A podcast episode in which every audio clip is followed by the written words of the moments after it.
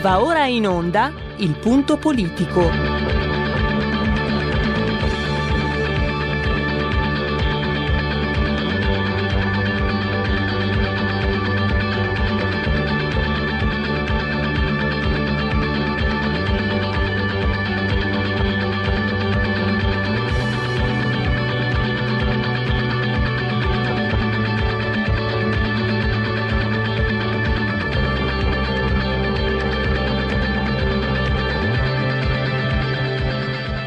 Ma se non state attenti, i media vi faranno odiare le persone oppresse e amare quelle che opprimono.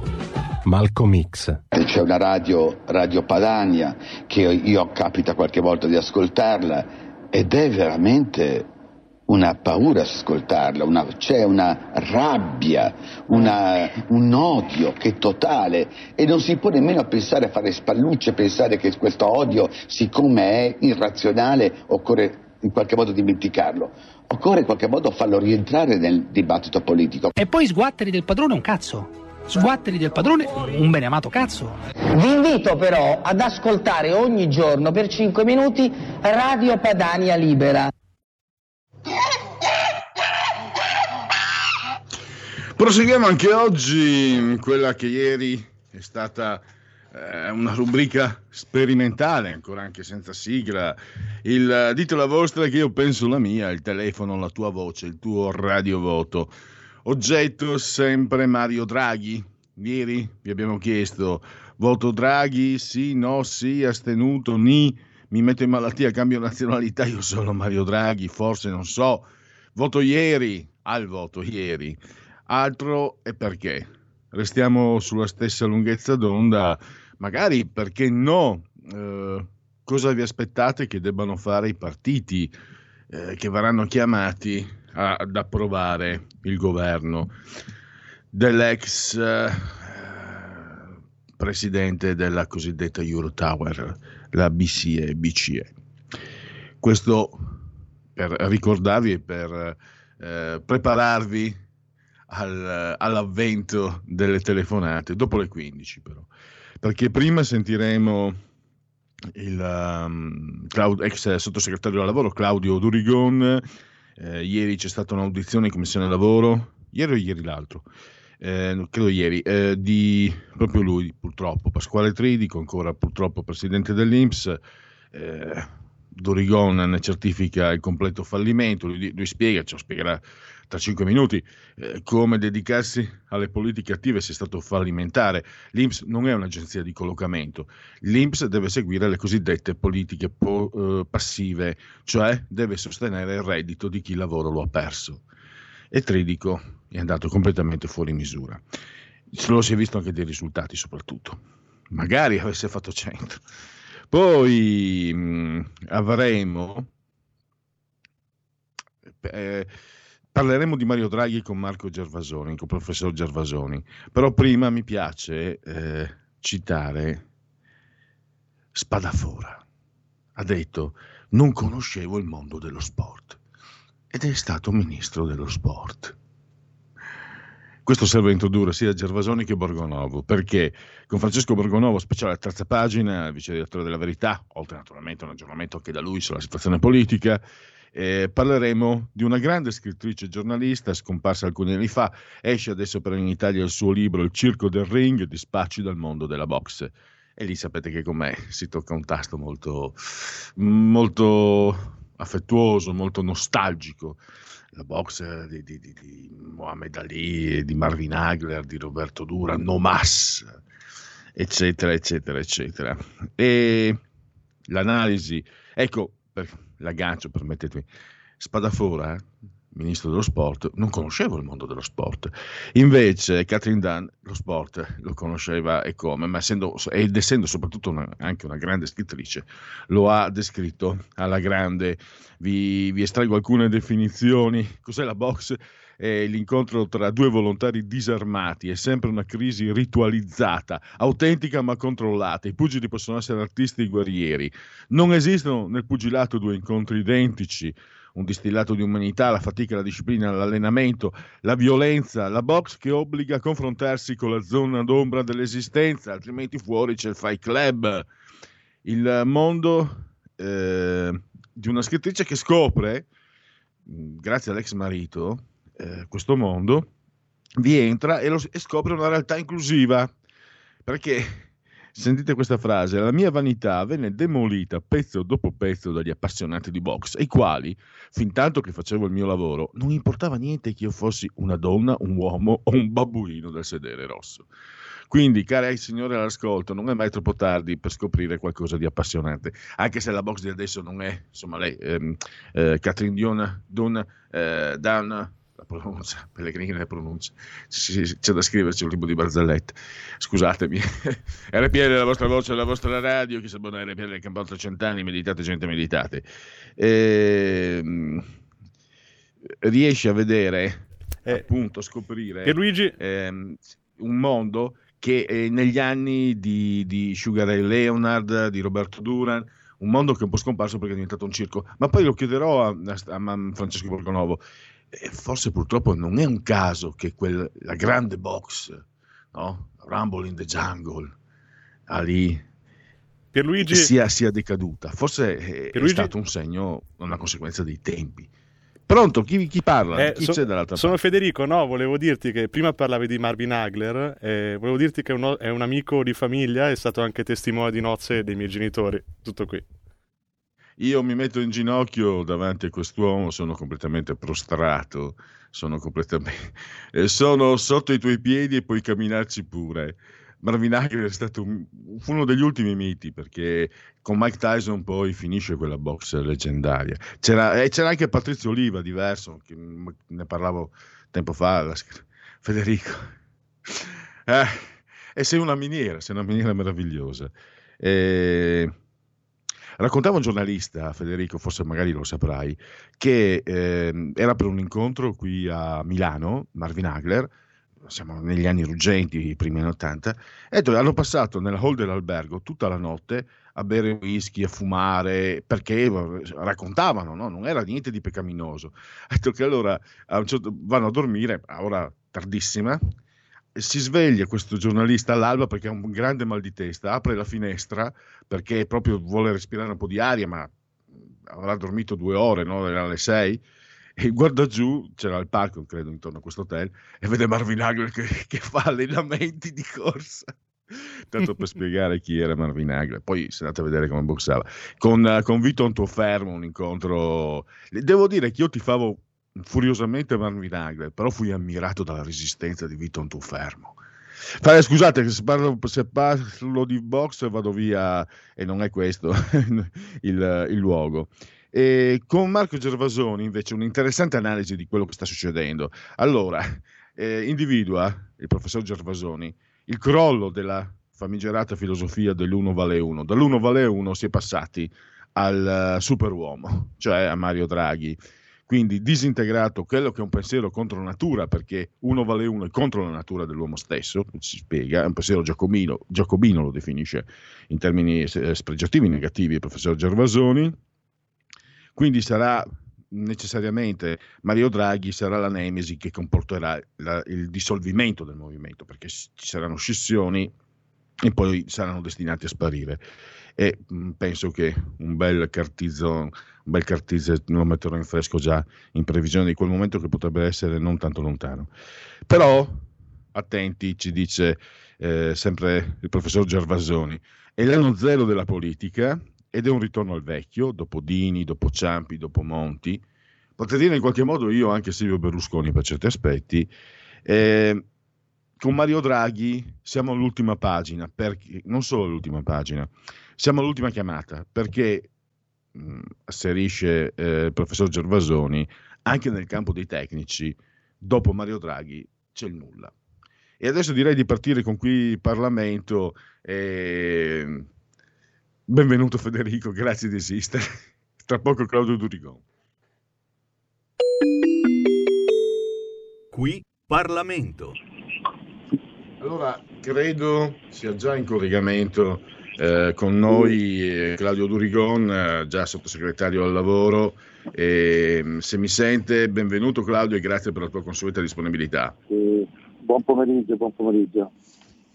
Allora, l'argomento E eh, la tua analisi dopo l'audizione eh, in commissione del presidente dell'Inps, eh, Pasquale Tridico, la tua critica alle politiche attive del, dell'Inps, io ho tradotto, l'Inps non è un'agenzia di collocamento, ma deve sostenere le politiche passive, cioè sostenere il reddito di chi il lavoro l'ha perso.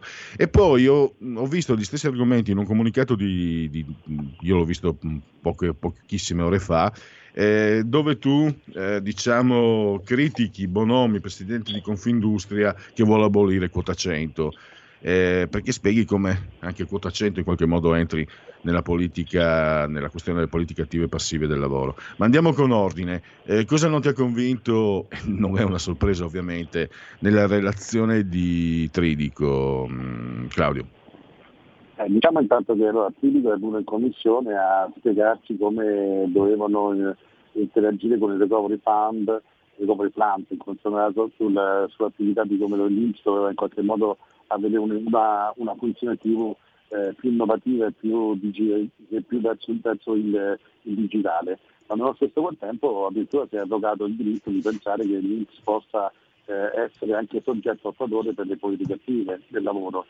Credo che sia imbarazzante, ma che l'Inps in qualche modo è stata eh, depredata da, da tantissime azioni eh, che, sono, che sono avvenute eh, in questo periodo e non ce l'ha fatta a gestirla, quindi questo ha fatto sì che in qualche modo andasse in difficoltà, pensare che possa gestire anche eh, le famose politiche attive la credo che sia davvero, davvero imbarazzante. E quindi noi abbiamo ribadito insomma, che il soggetto INPS che si vuole in qualche modo eh, fare un'app che si chiama API. Scusami Claudio, ti, ti sentiamo a strappi. Sì. Scusami. Adesso non ti sentiamo più eh, qualche problema perché mh, mm, i, i, parlamentari sono impegnati anche in commissione, quindi sapete Montecitorio eh, ci sono anche problemi con... Eh, l'ho già detto altre volte, ma lo ripeto perché eh, RPL sta aumentando gli ascolti, quindi immagino di parlare anche a, a orecchie nuove, a teste nuove. Vediamo se riusciamo a ripristinare il, quello che ci stava dicendo ehm, Durigon che siede in commissione lavoro a, proprio appunto a, a Montecitorio. E Luigi eh, non... abbiamo sì. ristabilito il collegamento con l'onorevole. Grazie rapidissimo Federico che ormai sta imparando in fretta.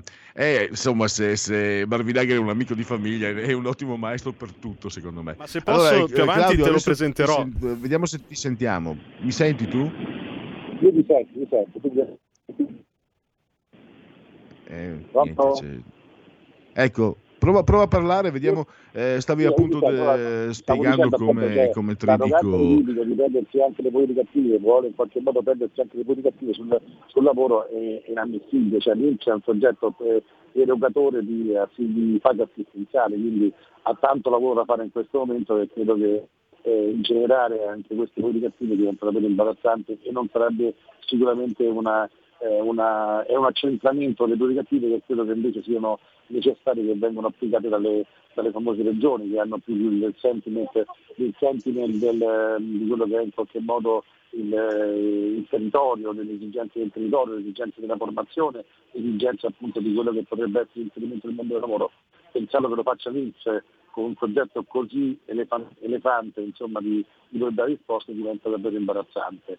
Eh, invece più complicato la vedo la situazione che in qualche modo oggi Bonomi ha, ha detto nella, nella, nella, sua intervista, cioè noi siamo di fronte alle aziende che ci chiedono giustamente in qualche modo di poter eh, riorganizzarsi nella loro attività e pensare che chiedono anche appunto questo sblocco del licenziamento. E, e Bonomi mi è venuto in mente di dire che, eh, che non va bene quota 100, ma eh, insomma io penso che se si vuole la ristrutturazione delle, delle, delle varie aziende, eh, se si vuole mantenere quindi un equilibrio per le aziende, il, il soggetto più deputato che potrebbe gestire questa, questa partita sarebbe invece una possibilità in uscita del mercato del lavoro. E invece siamo, siamo di fronte a, a un ragionamento mio perché secondo me non ha una visione di insieme, anche perché la stessa, la stessa Confindustria a noi ci ha chiesto e l'abbiamo fatto, l'abbiamo preparato nel, nella legge di bilancio il contratto espansivo questo contratto espansivo appunto permette il licenziamento, quindi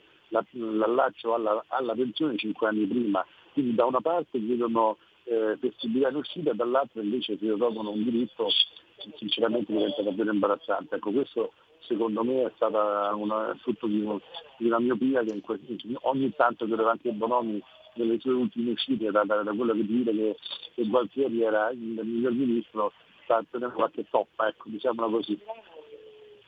Ecco, um, Claudio, tanto ricordo, hai ribadito quello che mi ricordo avevi detto proprio a RPL alla fine del 19, 2019, che uno dei tanti aspetti eh, piacevoli, positivi, ecco, piacevoli non è il termine giusto, ma sicuramente positivi, della quota 100 è che è venuta a costare meno del previsto. Allora, guarda, io ti dico pure questo, quota 100 ha, ti do dei dati aggiornatissimi ad oggi, quindi se in anteprima vediamo qui, aspetta che li prelevo così ti li faccio avere ti dico in anteprima, siamo in secondo proprio. Allora, quella certo comunque sia ha, ha oggi avuto la sua eh, diciamo, gestione fino ad oggi a circa 280.000, 280.000 persone che hanno già beneficiato di 100.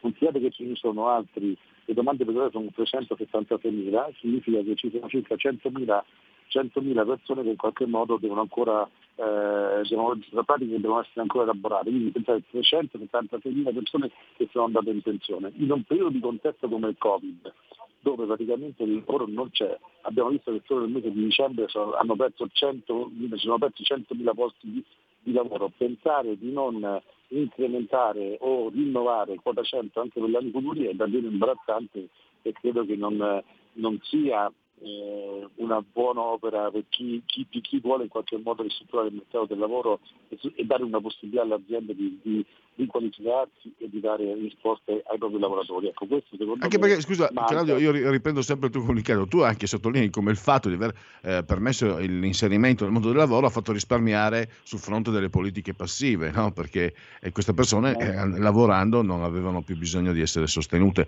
Oltre poi, eh, Claudio, il, il grande dato morale, cioè chi lavorato tutta la vita per andare in pensione, non è giusto che si veda eh, tolto questo diritto. Assolutamente sì, ma io ti dico, ti dico ancora di più, cioè un contesto come questo del Covid, il Covid ha cambiato totalmente quelli che sono gli scenari, gli scenari delle, delle, qualifiche formative, delle qualifiche di inserimento nel mondo del lavoro. Le aziende oggi hanno bisogno di, di personale diverso e più qualificato o diversamente qualificato. Quindi credo che oggettivamente eh, pensare di non, eh, di, non, di non, creare questa possibilità di, di, di fuoriuscita dal mercato del lavoro è imbarazzante e davvero credo che, spero che, che sia un, un, un, errore, un bonus da parte del, del Presidente di Confindustria. Ecco. Tu, tu, speri che con la chiusura del precedente governo non venga confermata la ministra Catalfo eh, perché tu uh, sottolinei come ci siano in gioco i fondi del, del, recovery plan che devono essere gestiti con programmazione, strategia, in modo oculato, altrimenti si rischia di perderli. Allora guardi, quello che, quello che le dico io, questo qui, noi siamo fortunati che in questo momento per fortuna la, la Catalfo usciva da questo ministero. Ma non, guardate, non perché voglio per forza fare una critica eh, alla persona, ma proprio le sue politiche assistenziali eh, in qualche modo hanno, hanno proposto non inserire eh, Vediamo se riusciamo a ripristinare il collegamento. Non sento più eh, Claudio Durgon. Eh, eh no, peccato, è un collegamento un po' eh, difficile per, eh, per, la parte telefonica, tecnica, telefonica. Eh, peccato che insomma le cose che avete sentito uh, riguardano tutti noi perché riguardano chi ha il lavoro e chi non ce l'ha, chi ha paura di perderlo e chi spera di trovarlo, ovviamente. Eh... Pronto? Pronto? Sì, Ecco, stavi chiudendo il discorso su, sull'avvicendamento, insomma, sul cambiamento delle politiche adottate dall'ex fortuna, ministro a questo punto, possiamo dire Catalfo. Per fortuna di questo governo abbiamo tolto un po' di incapaci tra da Conte all'Arpolina, ma soprattutto alla, alla stessa Catalfo, una visione miope e assistentistica del, del, del, del, Ministero sinceramente hanno fatto sì che, che, oggi si possa in qualche modo speriamo ripartire con una diversità eh, di visione e di strategia eh, non ci possiamo più permettere una fase sindicalistica, abbiamo bisogno di, una, di una fase che in qualche modo ci paese. Ecco, la, la Catalfo ne possiamo benissimo fare a meno, per, per nostra fortuna. Claudio, scusami, prima di salutarci, volevo un tuo spassionato parere. Eh, io vedo da parecchio tempo ormai l'ex ministra Elsa Fornero, cioè l'autrice della eh, famigerata Quota 100, sempre intervistata sui giornali, in televisione, a difendere a spada tratta quella, quella, sua iniziativa che invece grazie al governo dove c'era la Lega è stata rivista e, sistemata per il bene dei cittadini. Cosa ne pensi di, di, queste continue rivendicazioni da parte di questa signora? È imbarazzante perché non capisci, anche lì siamo di fronte a una visione strategica del Ministero del Lavoro imbarazzante. E poi voglio dire una cosa, quota costa di meno dei suoi errori se voi vi ricordate lei ha cioè, dimenticata quelli che erano i lavoratori esodati, Beh, sono 12, sono 9, 9 salvaguardie che costano circa 14 miliardi. Quindi pensate che gli errori, noi stiamo ancora pagando i suoi errori, quindi quando si sente parlare della, della Fornero che si possa avvicinare al mercato del lavoro in qualche parte, insomma, penso che ci sia davvero dei, dei punti salienti contro che, che fanno ripensare chiunque. Insomma. Quindi eh, spero davvero che europeismo non significa Fornero. Ecco non significa monti. Per, benissimo, perfetto, sei stato chiaro esaudiente. Grazie a Claudio Durigone, a risentirci a presto naturalmente. Grazie a voi, grazie a voi.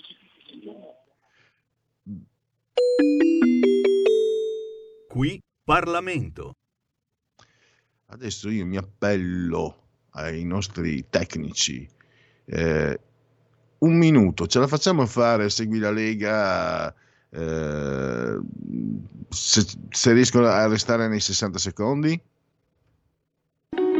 Segui la Lega è una trasmissione realizzata in convenzione con La Lega per Salvini Premier. Allora, legaonline.it, scritto legaonline.it, andiamo subito, salvi- saltiamo i convenevoli eh, e andiamo agli appuntamenti con gli esponenti politici della Lega.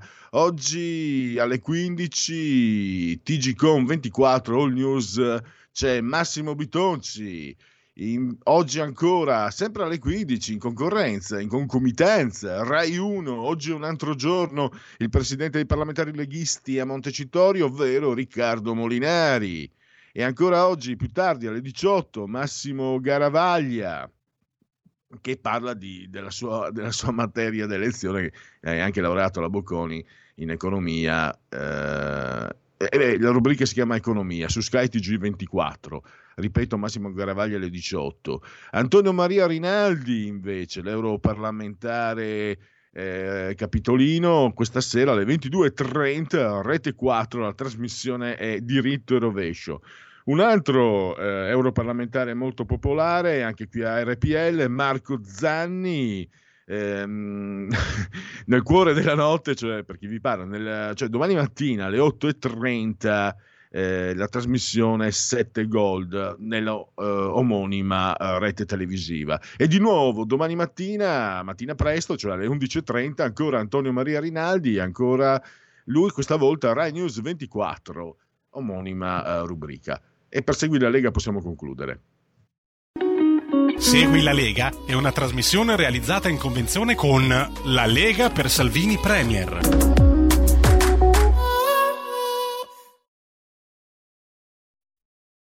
Hai sentito? Le radio italiane si mettono insieme per amore. Per amore della radio.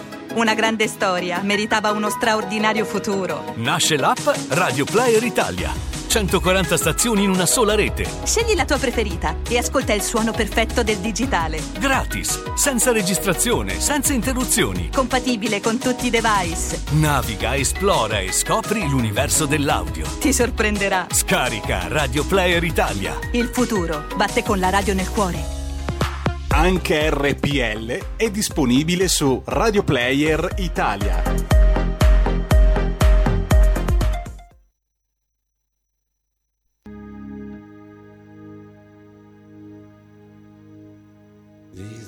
covered mountains are home now for me.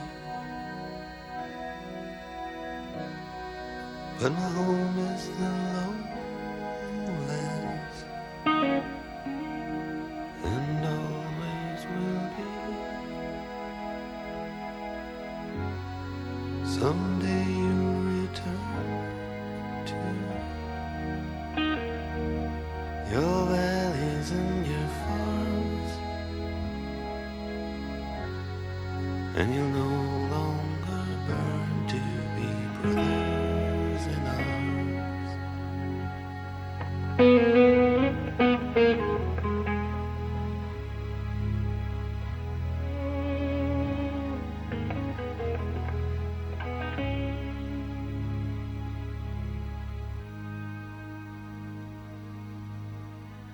Through these fields of destruction, baptisms of fire. I've witnessed your suffering as the battle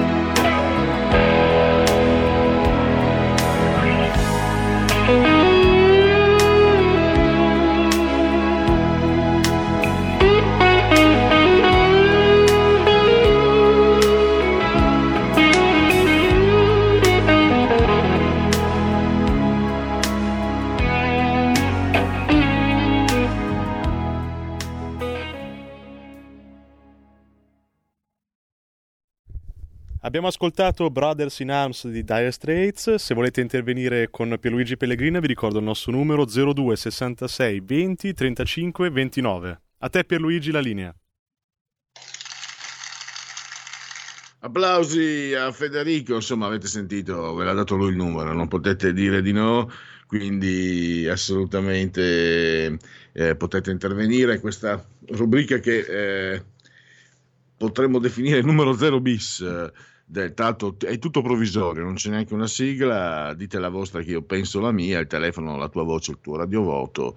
E l'unica mh, certezza è che questo corrisponde allo spirito di RPL, la vostra voce, la vostra radio, lo sapete, l'interattività, come diceva un vecchio bellissimo spot eh, di Roberto Castelli, l'ex ministro, l'ex guardasigilli. E allora, eh, Federico, tu mh, interrompimi pure, non appena arrivano i primi interventi telefonici, io intanto... Ne hai già uno? addentro- Ne ho già uno. Allora i convenevoli formulaici ci risposto più tardi, perché a RPL i clienti hanno sempre ragione e vengono prima. Pronto?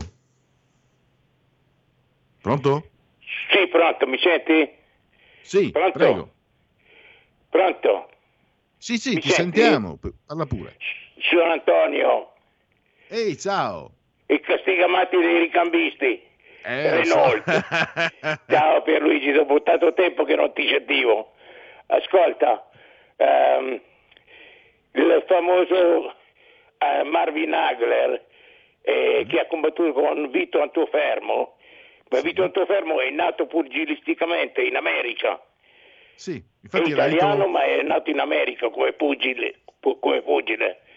Mi ricordo bene quel match, però mi ricordo vagamente. Ecco, ti stai bene? A parte gli acciacchi delle tassi, tu tutto a posto immagino. No, sei eh, sempre in giro a tormentare noi poveri ma- magazzinieri immagino. eri con il collegamento con l'onorevole Dorigon.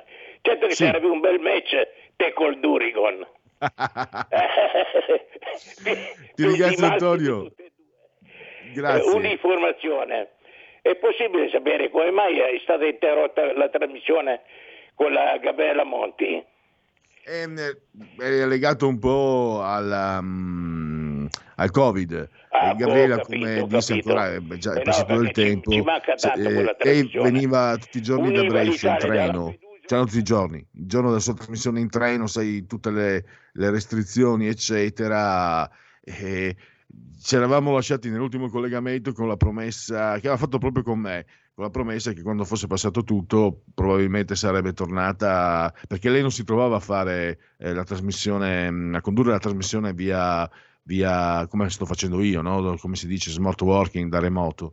E quindi quando la situazione fosse tornata normale, eh, aveva un po', insomma, mezzo promesso che sarebbe tornata. Purtroppo non è tornata normale la situazione, purtroppo non, non è ancora tornata Gabriella Monti, ma è un motivo in più per, eh, per sperare che passi tutto. Ecco, grazie Antonio. Ehm, Infatti Abbia- mi ricordavo che Vito Antufermo all'inizio eh, divenne campione del mondo per gli Stati Uniti, ma lui era molto legato mh, alla, mh, eh, anche se di- ita- era italiano di nascita, ma era molto appunto legato alla- al paese di nascita e poi tornò in Italia. Fece anche- ha fatto anche del cinema, delle parti cinematografiche. Eh, allora, se non ci sono telefonate, io vado- proseguo con i convenevoli formulaici. Eh, abbiamo Lisetta in linea. Ah, allora subito a lei la parola. Prego. Buongiorno signor Pellegrini. Allora, Buongiorno. riguardo di Mario Draghi sono contenta perché ha sposato una veneta, prima cosa. Nessuno parla de- della povera moglie, comunque eh, ne ho voluto parlare io. Poi, signor Pellegrini, da Londra a Washington io ho sentito stamattina che la stampa mondiale è tra i più rispettati d'Europa. Ok? Mm, Pronto? Sì, la sento. Sì, sì. Ecco, e, e io dico Super Mario perché dopo aver salvato l'euro è chiamato anche a soccorrere l'Italia. Sui media di tutto il mondo è unanime il tributo alla, carac- alla caratura del premier incaricato, che tuttavia non avrà gioco facile nel trovare una maggioranza, secondo me, in un Parlamento così litigioso. Super Mario avrà il compito di guidare l'Italia fuori dalla sua peggiore recessione. Dalla seconda guerra mondiale scrive il Times di Londra. Eh, la sua prossima sfida sarà riuscire a forgiare un governo di unità nazionale che dovrà elaborare i piani cruciali per spendere i 200 miliardi del Recovery Fund dell'UE. Draghi è una delle figure pubbliche più rispettate d'Europa, sottolinea il Wall Street Journal, chiedendosi se l'ex banchiere potrà salvare l'Italia dalla confusione politica. Tutto qua, vi saluto e buon lavoro, arrivederci. Ecco, quindi un, eh, un quadro mh, della personalità che si accinge, vedremo poi col voto, a, a sostituire, a rimpiazzare Giuseppe Conte. Eh, tra l'altro, mh, oggi c'è un articolo che ritrovate anche sul Messaggero ehm, e anche sul Gazzettino, un po' riepilogativo, ehm, anche un po' di cose sono state prese da Wikipedia, va bene. Mario Draghi, il padre eh, padovano, mamma Irpina, quindi eh, ehm, io ci scommetto, sono, mi piace la- osservare la fisionomia e credo che gli occhi di, di Mario Draghi siano da parte della mamma Irpina. E, mh, è rimasto orfano eh, prima del padre e poi della madre nel giro di, di due anni quando aveva 15 anni. Ha frequentato il liceo gesuitico dove c'erano anche il conduttore televisivo Magalli, ma anche Luca Cordero di Montezemolo e altre personalità che sono arrivate molto in alto. A una domanda ehm, a chi gli domandava ma perché lei, lui è un 46 di classe, eh, perché lei non ha fatto 68, lui ha risposto perché non avevo genitori da contestare, questo dà anche un po' eh, la, la cifra, insomma la figura, una risposta anche per certi aspetti eh, che, va, che va in profondità. Eh, tra le cose negative che gli vengono attribuite la, la, l'acquisizione di Anton Veneta obbligata eh, da parte di Monte dei Paschi che poi dopo quell'operazione andò a catafascio, però altre operazioni il, come whatever it takes, bisogna fare tutto il necessario per salvare l'euro che poi ha contribuito comunque a, a, a trovare una stabilizzazione economica. E, anche se questo diciamo nella, nell'eurozona, anche se questo non è necessariamente, non so se sia necessariamente visto come un merito. E, tre figli, il primo sposato, il primo, il primo figlio, quello sposato, proprio se invece ha la faccia veneta, il volto, il viso, un bel ragazzo, e ha il viso veneto, lì proprio mi permetto di fare il fisionomista. E non, poi naturalmente un, un curriculum uh, che eh, parla da solo di, di tutto quello che, mm, che, ha, che ha, saputo, ha, saputo, fare nella sua carriera Mario Draghi. Allora, eh, io non sento interruzioni, quindi è arrivato il momento per tutti voi dei convenevoli formulaici, se volete interrompermi, ehm, dire la vostra. Ieri era proprio il voto, voto il governo Draghi, oggi diciamo che è un numero 0 bis, eh, potete potete intervenire anche semplicemente mh, con, con, delle opinioni, non è necessario lo voto o non lo voto, insomma, eh, come anche ci ha spiegato, come ci ha appena detto la signora Lisetta. Allora, io dicevo che insieme a Federico, immagino anche ci sia Giulione, Giulio Cesare Carnelli, assisi sulla tolda di comando in regia tecnica, qui a RPL, una RPL mista, perché io appunto sono... Mh, dal punto di vista logistico, ministro. Io sono da remoto e smart working, loro invece sono lì materialmente e fisicamente negli studi di RPL, tutti e tre sospesi a 119 metri sopra il livello del mare. Le temperature ci raccontano 23 gradi centigradi sopra lo zero interno, 9.6 la temperatura esterna, 88% l'umidità, la pressione è pari a 1017.0 millibar. Nel decimosesto giorno di piovoso mese del calendario repubblicano, pensate, mancano 330 giorni alla fine per i gregoriani, alla fine. Intanto per tutti è un giovedì Zoibe 4 di febbraio, anno domini 2021 o 2021. E come prevedono i convenevoli formulaici, un abbraccio forte, forte, forte, forte, forte, forte alla signora Clotilde, alla signora Carmela che ci seguono dal televisore insieme a molti altri, naturalmente, a molti altri ascoltatori. Il canale ve lo voglio ricordare, insisto, 740 740 740, tre modi di dire la stessa cifra e di seguirci appunto dal televisore. E naturalmente anche un saluto a chi ci ascolta attraverso lo smartphone, l'iPhone, la smart TV oppure Alexa, accendi RPL Radio. Passa parola, ve ne saremo riconoscenti, il tutto grazie alle applicazioni dedicate iOS o Android. E poi anche i numerosi che ci seguono cullati dall'algido suono digitale della Radio DAB, oppure ancora a coloro che insistono nel seguirci tramite internet. E qui vediamo proprio Marione Draghi che eh, comunica, quando ha comunicato di aver accolto con riserva l'incarico che gli è stato assegnato da Sergio Mattarella. E andiamo avanti, intanto ehm, approfitto dello spazio per eh, andarvi a leggere qualche sondaggio. Dunque, eh, per questo è un Euromedia Research.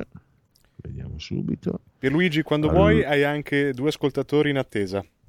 Ah no, allora subito a loro la, la, parola. I sondaggi possono aspettare, tanto sono lì, non scappano. Pronto? Salve Pellegrino, sono Antonio De Caratina, ben ascoltato amico mio. Ah, salve, gra- ciao, grazie. Allora, sarò veloce, saluto anche Antonio Davarese, mio compaesano che è di Lecce. Allora, innanzitutto un capo dello Stato deve essere scelto dal basso dalla popolazione, deve essere votato dal basso dalla popolazione, con la preferenza, nome e cognome. Capo di Stato e tutti quelli che vengono giù per giuramento costituzionale devono dire giuro di non essere massone, giuro di difendere il mio paese dallo speculatore finanziario è di, inter- di tutelare gli interessi economici del mio paese, di difendere la sovranità monetaria. Draghi ha venduto l'economia italiana sulla nave Britannia. Ho detto tutto. Salve a tutti e a tutti i radioascoltatori. Salve.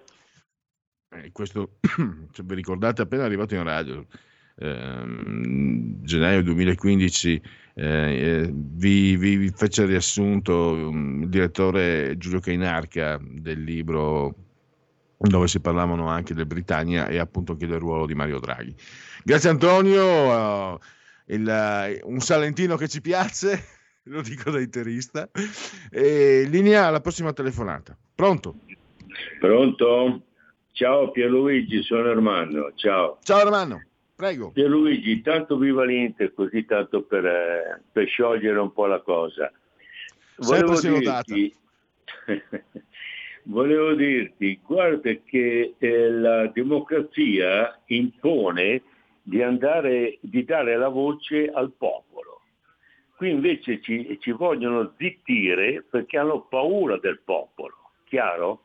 Allora, il signor Draghi, siccome io ho qualche anno sulle spalle, io l'ho seguito bene eh, nei suoi anni di, di curriculum, quello che ha fatto. E questo signore io ricordo eh, come, come, una epigrafe quello che eh, la definizione che gli ha dato Cossiga, non so se te lo ricordi. Cossiga l'ha definito in un certo modo che eh, è meglio che non, eh, non, ripeta e poi ha concluso dicendo se que- questo quando diventerà premier svenderà l'Italia. Ora dico, eh, ma in che, in che, mani stiamo cadendo? Ma dico, eh, stiamo scherzando o che cosa? Perché questi eh, vogliono altro che Monti, questo è anche peggio. Ciao. Grazie a Ermanno. Io Ermanno, Monti lo vedo peggiore, cioè Monti aveva proprio la faccia da crucco, sembrava proprio un soldato tedesco uh, Albach Mainfrage, uh, mi sembra classico esecutore, crucco, no? proprio nella, nel pregiudizio peggiore che si ha verso il popolo tedesco, esecutore, formidabile esecutore di ordini, ma mh, feroce e pericolosissimo. Eh, Mario Monti ha chiaramente eseguito quello che gli diceva la Germania, in Germania lo definivano il, il genero preferito dalle, dalle, mamme tedesche, e chissà come mai. Eh, mm, è, per, per è molto più complessa la figura di Draghi. Comunque, eh, parlatene ancora, c'è ancora, tele, ci sono ancora telefonate. Ce ne, ce, ce ne, sono sempre due libere, sempre due in attesa. Grazie Federico. Eh, pronto? Tocca a me? Pronto? Prego, può parlare. Benvenuto. Pronto? Parli pure, se mi sente. Tocca a me? Sì, sì, parli, la stiamo ascoltando. Ah, ciao, sono... Prego. No, mi ha detto, detto, due telefonate, vabbè. Eh, sono Pietro, chiamo da Bergamo, ciao. ciao. Allora, Frattoianni ha appena detto che lui al governo con i sovranisti Lega e la Meloni non ci andrà mai. Perciò cominciamo bene. E poi vorrei dire un'altra cosa. Prima di chiamarlo Super Mario, andiamo a vedere come si comporta col popolo. Con le banche si comporta bene, bisogna vedere col popolo come si comporta. Ciao Pierluigi. Grazie Pietro, non si prende Draghi a scatola chiusa, mi sembra ci suggerisca Pietro e mi sembra anche comunque una, una posizione saggia. Eh, la voce chi ce l'ha? Pronto? Buongiorno, buongiorno direttore, mi sente? Sì, non sono direttore, per carità, Dio me ne scampi. Prego.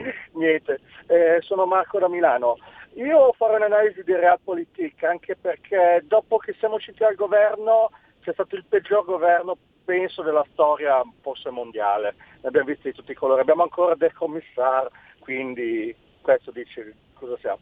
Io guarderei al fatto che anche se andiamo alle elezioni, e sarebbe difficilissimo che ce lo fanno fare, abbiamo l'Europa dopo ci bastonerebbe tremendamente. Io forse cercherei di entrare in maniera da avere un ruolo anche minimo di influenza sulle politiche, per evitare proprio che, perché votare non ci mandano, se ci mandano l'Europa dopo ci bastonerebbe tremendamente se andiamo su, lo sappiamo. Però se entriamo nel governo in questo momento un minimo di ruolo di sorveglianza e un minimo di influenza riusciamo a mantenerlo.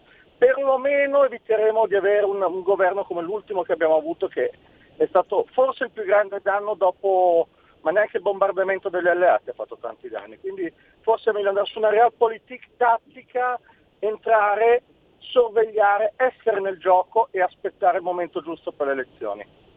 Grazie a tutti, buongiorno. No, grazie a Marco, quindi sentite anche pluralismo anche da parte vostra nelle, nelle opinioni. Io se c'è un'altra telefonata la, la, mh, do subito la precedenza, volevo poi una considerazione mia personale per quello che vale. Pronto se c'è qualcuno all'ascolto? Pronto Pierluigi, mi senti? Sì, ciao. Ciao, sono Guido. Piacere di sentirti. Ascolta, al, al crocerista, quando si va, mh, diciamo così, tanto ci saranno gli incontri, bisognerebbe chiedere eh, se eh, si vota a Roma, Milano, Napoli, visto quello che ha detto eh, il suo capo. Eh, questa sarebbe una, una domanda interessante, perché nessuno ha ancora dato una risposta. Ti saluto. Eh, ne abbiamo parlato, grazie Guido, la, l'insistenza, addirittura ha, ha, ripetuto pedissequamente le stesse parole eh, Mattarella per dire una cosa non fondata, cioè che il voto tra, um, aumenta i contagi. Ecco, appunto, una mia osservazione, eh, non, io sono un paresiarca, dico quello che penso. Se non vi dico la mia posizione è perché sto osservando e sto cercando di capire. A parte che non, cioè, uno vale uno in questo caso, no? Cioè, io, voi dite la vostra, io sono qua, magari approfitto del, di avere il microfono dalla parte del manico e magari mi scappa di dirla. Però un'osservazione, questo sì, perché quello è il mio lavoro. Se si andasse al voto, si sa chi vincerebbe. No, noi, attenzione che il Presidente della Repubblica sarebbe sempre Sergio Mattarella. E se vi ricordate, ha fatto vedere i sorci verdi al cosiddetto governo giallo-verde per il professor Paolo Savone. E attenzione quindi che quello è, un, è una realtà, cioè non dovrebbe essere. È, è, è, atroce che in Italia ci sia un potere così fosco, così torbido e non ci sia l'informazione, no? La, la, la, il quarto potere che eh, co- su questo fa il suo lavoro. No, Mattarella, tutti, tutti, ma se ci fosse qualunque, no? non si tratta di personalizzare. Chiunque abiti là dentro, se ci vado io, Pellegrin, no? No, non va bene così. Non può andare. Sette anni, eh, eletto da una maggioranza che poi può cambiare, ma lui può fare quello che vuole. Questo è, è grave, però è reale, è un dato reale. Non so se non vorrei togliere spazio, se c'è qualcuno può parlare. Pronto? Pro- eh, ciao Pierluigi. Ciao Mario. Sì, senti eh, Pierluigi, ormai abbiamo perso anche stavolta. Ci hanno messo una supposta dei de 50 centimetri in quel posto. Eh, bisogna metterlo. Il potere si sa fare, specie quel tipo di potere. Adesso c'è un'esaltazione a, a reti unificati, RAI, Mediaset, la 7, stanno facendo passare Mario Draghi come un novello Gesù. Manca solo che domani mattina diranno che ha toccato praticamente uno storpio l'ha raddrizzato, ha ridato la vista ai ciechi, tra qualche giorno gli darà pure la vita ai, ai morti. Siamo a questo punto, siamo al culto della personalità, tipico di uno di, di stampo totalitario, e dimostriamo ancora una volta di essere un popolo di merda, di un paese di merda, perché praticamente abbiamo sempre storicamente ciclicamente bisogno degli uomini della provvidenza che si salvano. Ne abbiamo avuto uno 80 anni fa, controverso, poi abbiamo avuto questi qua, come ho detto ieri, dei Banca Italia, Dini, Ciampi, Monti, Draghi, ammanicati con la grande finanza internazionale, la grande massoneria internazionale, non sanno magari probabilmente quanto costa un litro di pane, un litro di latte, scusa io la ragiono da bieco populista, del popolo se ne strafotteranno.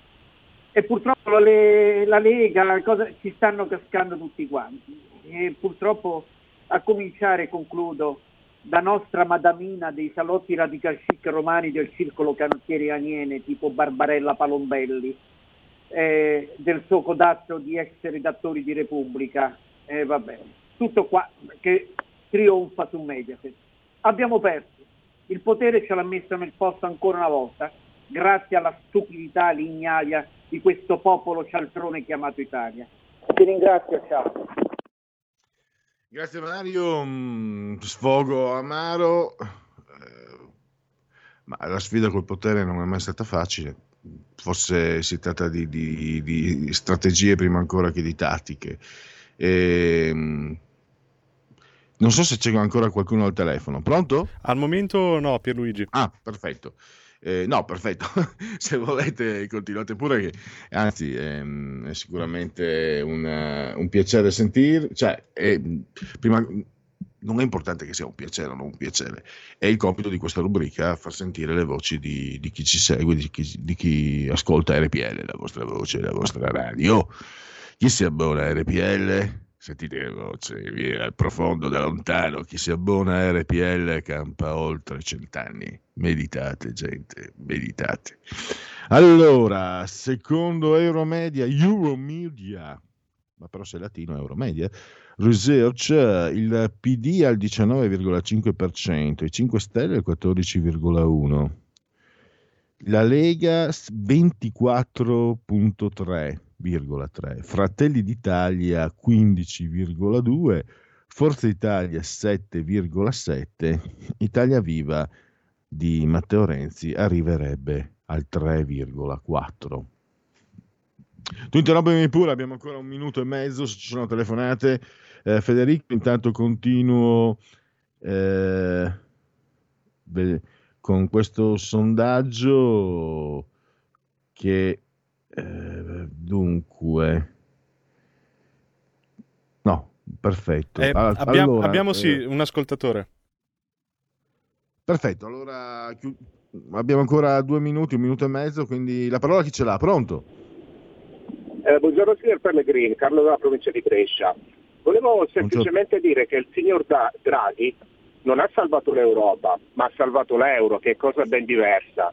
Ha salvato quel sistema che ci sta mettendo in ginocchio e che ha messo in ginocchio, in ginocchio già alcune nazioni.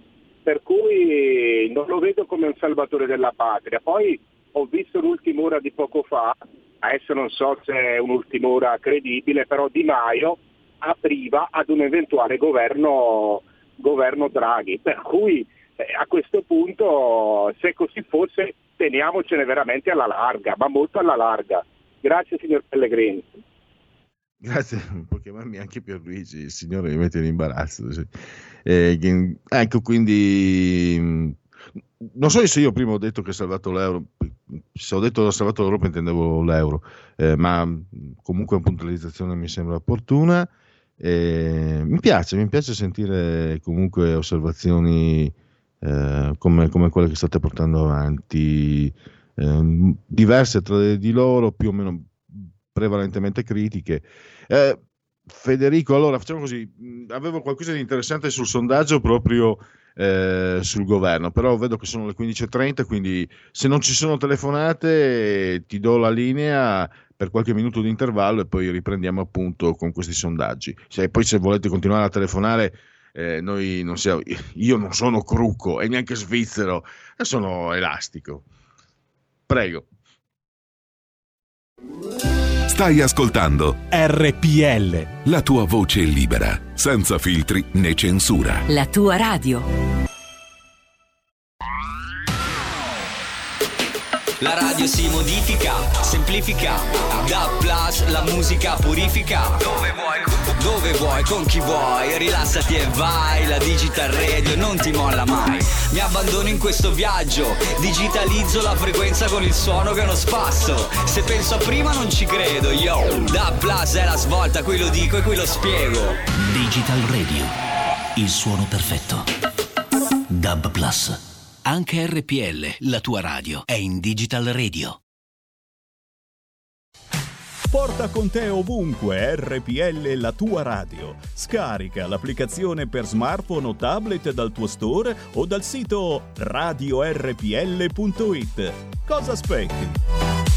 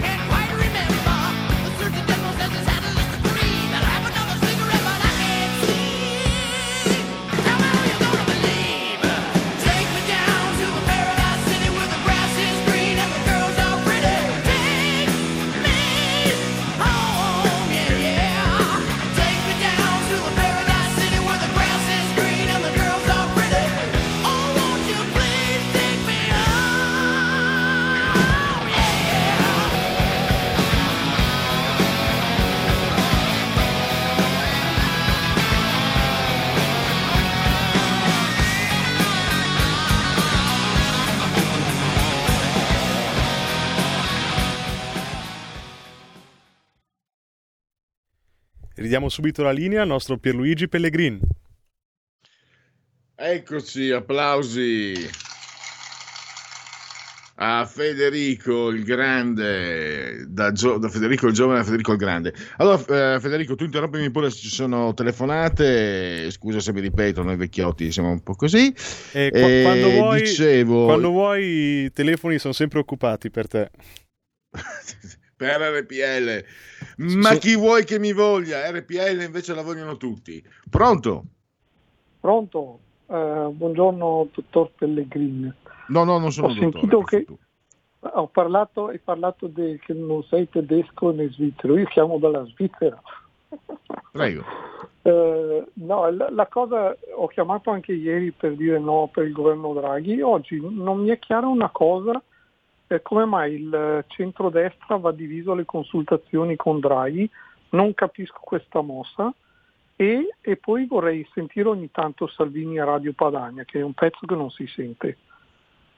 Senz'altro, comunque diciamo noi diamo sempre i contributi eh, del- dal territorio degli interventi, dai social degli interventi di Matteo Salvini e qui cerchiamo anche di capire eh, quello che, che si sta muovendo, quindi mm, eh, cercheremo di informarvi anche su queste consultazioni che non, vedo, che non vedrebbero per il momento compatto il centrodestra. Eh, non so se c'è un'altra telefonata, la parola chi ce l'ha? Al momento no per Luigi. Ah, perfetto. Allora, allora, stavo dicendo, questo sondaggio Euromedia Research chiede a un certo punto, eh, il Movimento 5 Stelle accetterà... eh, mh, scusate, gli piace- ah, era, era di due giorni fa. Eh, gli piacerebbe avere Mario Draghi presidente del Consiglio? Allora, il 45% ha detto sì, il 36,6% ha detto no, il 18,4% non so. E questo è un sondaggio interessante. Ripeto, i sondaggi sono aleatori, sono indicativi, non sono il verbo, non sono dei, dei dogmi. Possono darci però il, il segno di una direzione. E come vedete, nonostante il grande eh, clamore mediatico che ha sempre suscitato Mario Draghi, non tutti i cittadini sono allineati, 45%. Questo è interessante. Eh, dopo questa crisi, eh, il governo che verrà costituito sarà più forte o più debole? Eh, 19.9 pensa che sarà più forte, 60.7 pensa che sarà eh, più debole. Questo è un sondaggio. Ah, stavo vedendo proprio scelta di Draghi nella dire- direzione indicata da Forza Italia, lo dice eh, Berlusconi, e anche quella indicata da Matteo Renzi. E poi questo è un sondaggio Ipsos. Vediamo. Allora, eh, 66% l'ha ritenuta una crisi inutile, eh, utile il 21%, non sa il 13%, poi i leader politici, chi, chi esce meglio da questa crisi, 33% Conte, 10% Meloni, 11% Salvini, Zingaretti 7, Berlusconi 4, Di Maio 2, Renzi 7, nessuno il 27. E poi eh, l'idea di Matteo Renzi dopo questa crisi peggiorata 51 uguale 32, migliorata 5. E poi andrebbe meglio se, se alla guida del paese ci fossero Conte e Zingaretti 40%, Salvini e Meloni 37%, nessuno di loro 23%. Eh, e poi l'avevo visto Mario Draghi che non lo vedo più. Tra Giuseppe, eh, ah, ecco qua. Tra Giuseppe Conte e Mario Draghi, lei chi preferirebbe come prossimo presidente del Consiglio? Mario Draghi 41%, il 39, solo il 39%, no solo, 39 a 41 perde Conte, 41 eh, Draghi, 20%, non sa, non sa, non sa. E poi questo abbiamo quale sarebbe il presidente del Consiglio ideale in un governo di larghe intese? Un sondaggio easy. Eh, Mario Draghi 63%, Marta Cartabia 9, Paolo Gentiloni 8, eh, 8,7 per la precisione, 63,3% Mario Draghi, 9 tondo per Marta Cartabia, Carlo Cottarelli 18,9. Chi dovrebbe essere, secondo lei, i seguenti per il leader 5 Stelle? Conte 37,8, Di Maio 15,2, Di Battista 19,24, Fico 23,24, Crimi 4,6. L'autoreggente, come l'aveva chiamato Andrea Marcenaro. Credo, se non ci sono telefonate, Federico, eh, eh, hai pronta la sigla? Potremmo partire appunto con la sigla della terza pagina e poi con il professor Marco Gervasoni.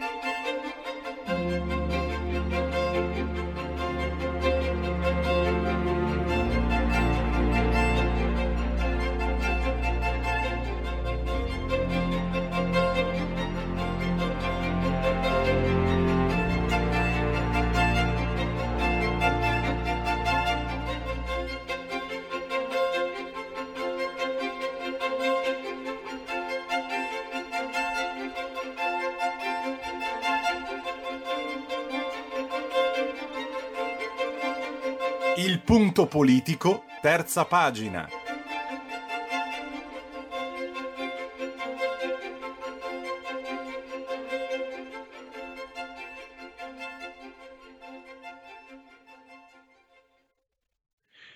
E eh, credo sia già in linea, quindi saluto e ringrazio per la sua consueta disponibilità il professor Marco Gervasoni, ordinario di storia contemporanea e firma del giornale e anche di, di altri siti di politica. Benvenuto professore. Grazie, grazie come sempre dell'invito. Allora, ehm, professore, eh, partiamo da qui, da questa osservazione eh, che, che, dice molte cose, no? penso nel giro di due, meno di due anni e mezzo, no, di meno di tre anni, siamo passati da quello che lei definisce eh, un pensiero contro la natura, nel senso che, con, che, è contro la natura propria dell'essere umano, un pensiero giacomino, dell'uno vale uno, addirittura il superuomo, no? avrebbe voglia di dire da, da Paperino a Nietzsche quasi. Eh, questo percorso lei lo analizza nell'editoriale di oggi sul giornale appunto e le sue conclusioni, professor Gervasoni, comunque sono, non sono eh, improntate né all'ottimismo, mi sembra un po' una constatazione eh, amara di quello che ci offre la realtà sociale. Lei non punta l'indice solo contro i politici. E mi ha colpito l'ultima osservazione e dopo, dopo Mario Draghi c'è il nulla, quindi questa è l'ultima chiamata.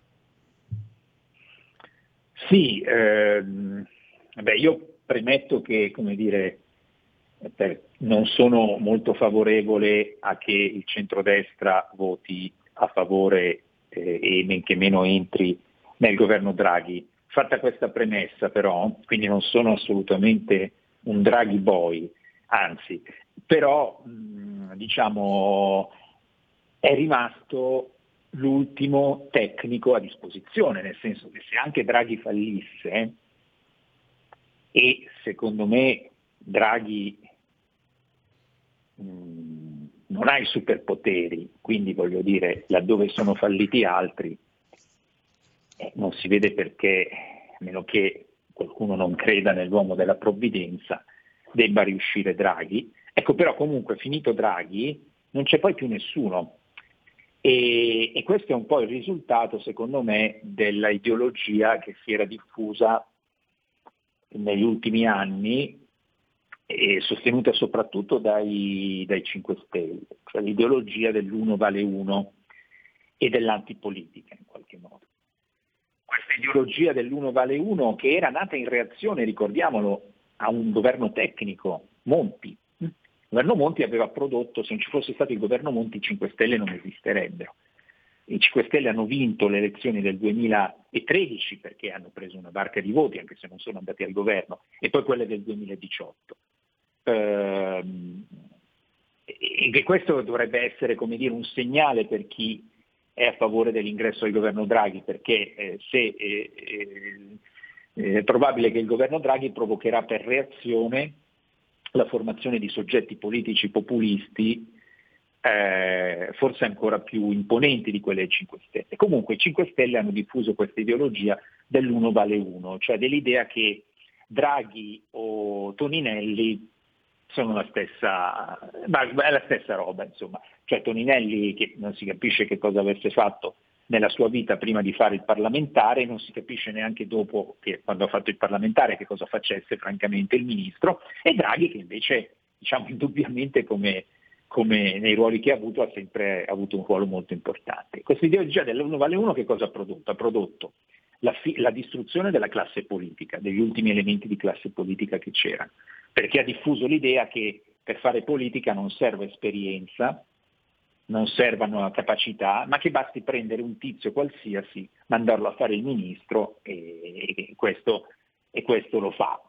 E, ma ha distrutto anche la competenza, cioè nel senso che noi oggi si parla di tecnici, ma in realtà l'abbiamo visto già col governo Monti, la qualità dei nostri tecnici si è molto abbassata e infatti i nomi di tecnici che girano eh, nel, come Toto, Toto, Toto Ministri che si fa sempre del governo Draghi non è che siano proprio figure come dire, di altissimo livello e soprattutto sono sempre i soliti, cioè sono sempre i soliti del solito giretto europeista, eh, Bildberg e, e, i vari gruppi elencando, che sono stati anche messi alla prova e hanno fallito. Per esempio un nome che circola è quello di Carlo Cottarelli, ma ci ricordiamo Cottarelli che figura che fece nel 2018 quando fu incaricato col trolley, andava al Quirinale e poi dovette ripiegare con le pive nel sacco ed essere sostituito da un oscuro professore di diritto privato, cioè Giuseppe Conte. Quindi insomma la situazione non, non ci sono ragioni di ottimismo e proprio per questa ragione a mio avviso il centrodestra dovrebbe opporsi al governo Draghi. Ci sono delle, delle riflessioni sul, anche su questo impoverimento della politica. E sono peggiorate, beh, forse le due cose sono andate di convergenza. E è venuto meno il ruolo centrale della politica da almeno 30 anni a questa parte, dopo il crollo del muro di Berlino. Semplifico troppo, mi rendo conto che sto parlando a professore, sto semplificando troppo, ma penso che grosso modo possa anche lei essere d'accordo. Abbiamo anche visto un deteriorarsi de, de, delle persone, perché agli ascoltatori dicevo prima, professore, che l'ex ministro dello sport, Spadafora, ieri se ne è uscito dicendo, ah io non sapevo niente di sport. Ecco, sul momento uno dice, ma come ti occupi di sport e non ne sai niente? Secondo me è rivelatore nella frase di Spadafora il fatto che lui prima di tutto sia un incapace come politico, perché un politico una cosa del genere non si sarebbe mai sognata, sognato di eh, di dirla e poi soprattutto non dimentichiamoci che di, eh, il ministro è il capo di un ministero, ma poi ci sono i tecnici in un ministero e a loro è un ministro, cioè un politico deve avere la capacità di far lavorare, di, far, eh, di azionare al meglio eh, le, le, il capitale umano, le risorse umane che ha a disposizione. E qui, e qui abbiamo visto, è, una, è anche una responsabilità del sistema, eh, noi cittadini che forse abbiamo inseguito troppo certa stampa ai tempi di Tangentopoli, e adesso io le ho già detto, no, professore, ai tempi ho cominciato a interessarmi di politica, non avrei mai perché è un gesto, è un gesto schifoso, gettato le monetine a Craxi, però lo, lo, per anni l'ho considerato un cattivo politico. Poi informandomi, grazie anche al fatto di essere giornalista, eccetera, adesso mi rendo conto che mi hanno fatto passare per un, un ladrone quello che invece era, è stato uno dei grandi leader, pochissimi leader riformisti del dopoguerra. E, per dire, ecco, quali sono? È un deteriorarsi quasi mh, che coinvolge un po' tutti, non solo i politici. No, ma certamente Tangentopoli, diciamo Tangentopoli, Mani Pulite, quella stagione lì è stata una stagione che ha distrutto eh, una classe politica invece di altissimo livello. E attenzione ai discorsi che oggi sento fare su Draghi, salvatore della patria, ehm, momento di emergenza, il governo di migliori, li sentivo con il governo Ciampi nel 1993. Governo Ciampi, tra l'altro Ciampi, eh, cioè Draghi in quel governo era, aveva un ruolo amministrativo perché si era formato con Ciampi, insomma, quindi c'è una grande continuità da questo punto di vista. Ebbene, qual è stato il, il, il, il contributo del governo Ciampi dal punto di vista storico? Il contributo del governo Ciampi è stato quello di avere venduto, diciamo, in maniera, come dice Giulio Sapelli, svenduto eh, imprese eh, italiane eh, di capitale misto, in nome delle privatizzazioni da un lato e dall'altro quello di avere massacrato di tasse i piccoli e medi imprenditori. Ecco, eh, diciamo se questa, perché oggi sui giornali c'è la grande lezione di Ciampi, questa è la grande lezione del governo Ciampi. Ecco, quindi, mh, e naturalmente il governo Ciampi è un governo tecnico con qualche ministro politico e allora si diffuse l'idea folle per cui se uno fa il ministro della sanità deve essere medico, se uno fa il ministro dello sport deve essere, che ne so, uno sportivo, se uno fa il ministro dell'economia deve essere un economista, se uno fa il ministro dell'università deve essere il professore universitario. Questa idea è totalmente folle. Nella Prima Repubblica abbiamo avuto eccellenti ministri che non erano eh, diciamo, competenti nel loro campo perché, eh, come diceva Benedetto Croce, eh, l'ideologia dei competenti è un'ideologia, è un'ideologia degli imbecilli, cioè il politico non è che deve essere, se, se, è ministro della sanità, non deve essere un medico, ma deve essere capace di far funzionare il suo ministero, di avere delle idee che poi effettivamente i tecnici realizzano.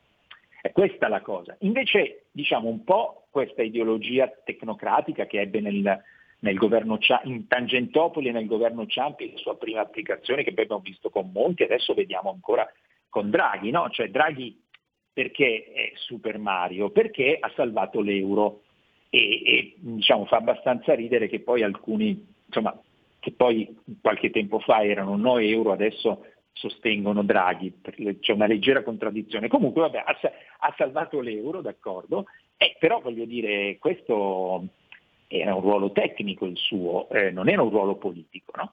E, e, quindi lui a rigore non ha nessuna esperienza politica, ma c'è un altro tratto ancora più inquietante, che noi siamo l'unico paese che affida la presidenza del Consiglio a persone che non si sono mai presentati davanti al corpo elettorale. È il caso di Ciampi, Ciampi mai si è presentato, Ciampi è stato ministro, presidente della Repubblica, eccetera, eccetera, primo ministro, ma mai si è presentato di fronte al corpo elettorale, non ha mai partecipato a un'elezione in vita sua. Conte idem, Monti lo stesso, cioè do, dopo il suo risultato, dopo il suo governo si è presentato non lui perché era stato eletto senatore a vita, ma il suo partito che non è andato proprio molto bene, e anche, anche, anche Draghi non si è mai... Non si è mai essere, mi perdoni professore, Quindi, diciamo, essere, non è da me essere puntiglioso. Anche Renzi, quando ha fatto il Presidente del Consiglio, non era stato eletto no, beh, in Parlamento, Renzi, almeno, nel Parlamento nel Senato. Però, però, no, no, no, No, però, però, almeno non voglio difendere Renzi, si immagina. No, però, è stato sindaco, presidente di provincia, era, sì. Era stato prima eletto come presidente come, della provincia e poi come, come sindaco di, di, Firenze. D'accordo, non sarà, però comunque nessuno poteva dire che non fosse un politico. Eh, invece queste figure sono, infatti secondo me una riforma che si dovrebbe fare alla, Costituzione, a parte che andrebbe smantellata tutta, ma insomma questo è un altro discorso, ma si vuole fare una riforma della Costituzione, bisognerebbe mettere un articolo che dice che può essere Presidente del Consiglio solo un parlamentare. Allora a questo punto eh, eh, Berlusconi aveva anche lui questa ideologia per certi aspetti antipolitica, però lui si è sempre presentato di fronte al corpo elettorale. Nel 94, a partire dal 94 e ancora adesso, dopo il, il, trattamento che ha subito, diciamo anche ingiusto, è stato cacciato dal Senato, poi ha voluto ripresentarsi e adesso è senatore. Quindi c'è, è una forma di rispetto nei confronti dei cittadini e della democrazia. Mentre invece c'è chi non intende rispettare questa cosa. Vabbè, Draghi adesso non è che si può presentare un'elezione, però insomma, ehm, ragiona questa, questa cosa, non c'è in nessun paese democratico del mondo casi così rilevanti di presidenti del Consiglio che non si sono mai presentati di fronte al corpo elettorale. Quindi a rigore non si sa chi li ha votati perché non sono mai stati votati da nessuno. Ecco, quindi questo elemento che fa storcere il naso ai formalisti, ai costituzionalisti che dicono eh no, ma la nostra Costituzione, la legittimazione formale la dà il Parlamento, va bene, d'accordo, questo è così, però poi non ci si eh, può lamentare se poi vengono fuori casi come quello di Monti, casi come quello di, di Conte, no? Conte, signor nessuno, mandato lì e, ma si parlava addirittura prima della possibilità di, di Draghi di, un, di, di, presidenza del Consiglio Cartabia, cioè una sconosciuta professoressa universitaria nominata, nominata, nominata, sottolineo nominata da Napolitano alla Corte Costituzionale e da lì chissà perché pronta ad assumere tutti gli incarichi senza mai presentarsi di fronte al corpo elettorale e senza presentarsi mai di fronte al corpo elettorale vuol dire che eh, si, è, si, è, sempre ambigui, no? perché se uno si presenta di fronte al corpo elettorale dice io sulla flat tax ho questa posizione, io sull'aborto, per dire, ho questa posizione, sull'Europa ho questa posizione. Se invece uno non si presenta mai di fronte al corpo elettorale può cambiare posizione in ogni momento. Quindi, insomma, ecco, eh, d'altra ecco. parte voglio dire, Draghi noi non sappiamo esattamente che cosa pensi, su niente. Sull'immigrazione chissà quali sono le idee di Draghi sull'immigrazione. Sappiamo cosa pensi dell'euro, ma sappiamo cosa pensa dell'immigrazione? No. Io penso che sia a favore dell'apertura delle frontiere, se tanto mi dà tanto, però non lo sappiamo. Eh, non sappiamo che cosa pensi di temi come eh, i matrimoni omosessuali, di temi diciamo, di biopolitica, non lo sappiamo perché giustamente da tecnico non ne ha mai parlato. Quindi e questo sicuramente non è, la, è, assolutamente la sconfitta della politica. Non è tanto importante sapere cosa pensa, ma quanto il fatto che non, non lo possiamo sapere. Professore, un, abbiamo due Beh, minuti. magari adesso lo dirà. Eh, non è nel suo editoriale di oggi, però penso che sia nella, nella sua testa la figura del eh, Presidente della Repubblica. Lei ha dedicato anche un saggio a, a, alla figura, al Quirinale, diciamo, indipendentemente da chi vi abita. Abbiamo visto una Presidente della Repubblica, secondo me in maniera anche molto goffa, e da ex eh, addetto stampa tiro le orecchie su addetto stampa, perché gli ha fatto ripetere, è già la decima volta che la dico in radio, ma la dirò ancora, per due volte, le, con le stesse precise parole, una notizia infondata, cioè che il voto aumenterebbe il contagio, che è avvenuto quel voto, dove, dove, è avvenuto il voto è aumentato il contagio, non risulta da nessuna parte del mondo. Tutti i giornali sono stati in rigoroso silenzio, salvo poche, la verità, so, poche, pochissime eccezioni. E, e, facciamo ancora i conti con, con il Quirinale, indipendentemente da Sergio Mattarella.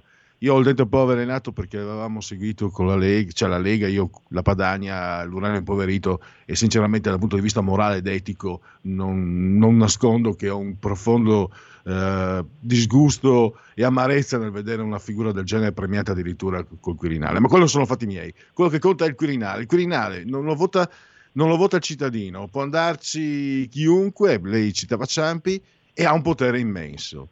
E qui bisognerà fare i conti aveva già rovinato quello che poteva essere un governo più funzionale con Paolo Savona ministro del tesoro due o tre anni fa. E noi ne abbiamo già parlato, professore, però continuiamo a fare i conti con questa realtà.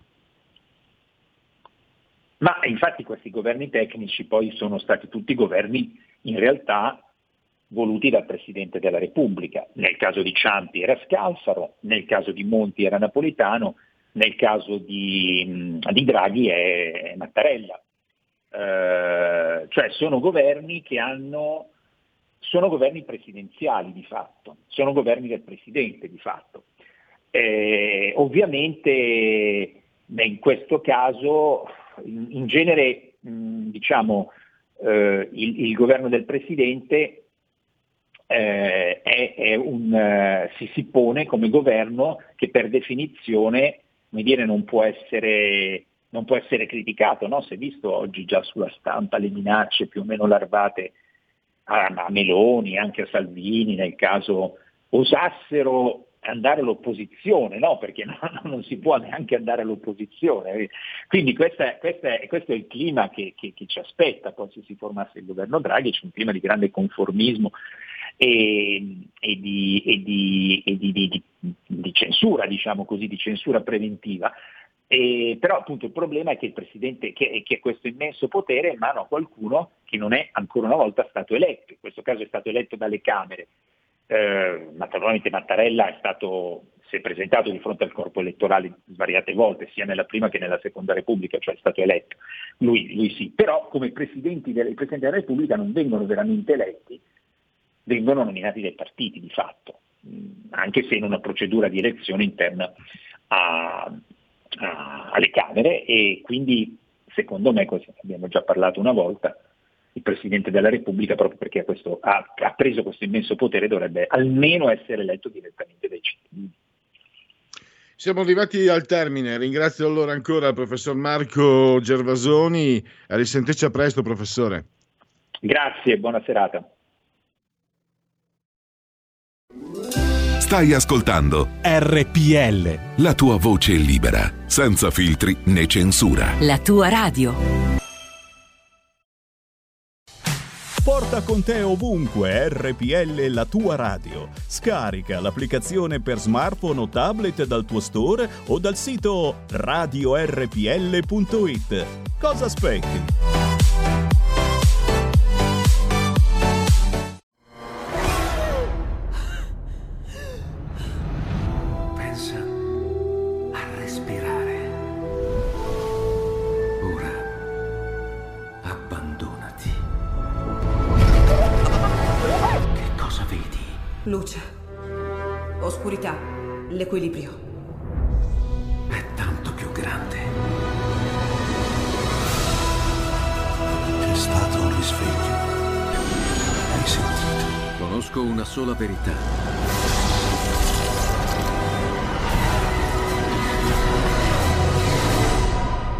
Time ti fa entrare nel vivo del cinema, ti fa sentire come se fossi tu il protagonista del grande schermo.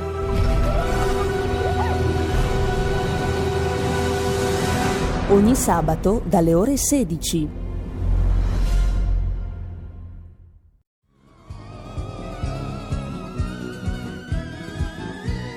Io di Salvini penso che sia molto furbo, bravo perché ha portato un partito piccolo quando ancora ci mettevano l'elmo con le corna, adesso non credo che se lo mettano ancora l'elmo con le corna. Pure se se lo mettono non dice niente a nessuno. Sì, appunto. Se io avessi previsto tutto questo, dati cause e pretesto, le attuali conclusioni, vabbè lo ammetto che mi sono sbagliato e accetto il crucifige e così sia. Chiedo tempo, son della razza mia, per quanto grande sia, il primo che ha studiato. Questi Padani, Radio Padania, che si ascoltava un certo divertimento, Radio Padania. Faceva ridere Radio Padania, Eh, a volte sì. eh? E ridi, ridi, ridi e poi alla fine guarda come ci siamo ritrovati. Tu sentivi Radio Padania? Ma a volte sì. Perché scusa, per sbaglio, per l'andavi a cercare? Per... Ma no, andavo a cercare, poi l'ho perso. L'hai persa la frequenza? La frequenza, sì. Guccini si sentiva Radio Padania. Vabbè lo ammetto che mi sono sbagliato e accetto il crucifige e così sia. Chiedo tempo, son della razza mia, per quanto grande sia, il primo che ha studiato e a culo tutto il resto.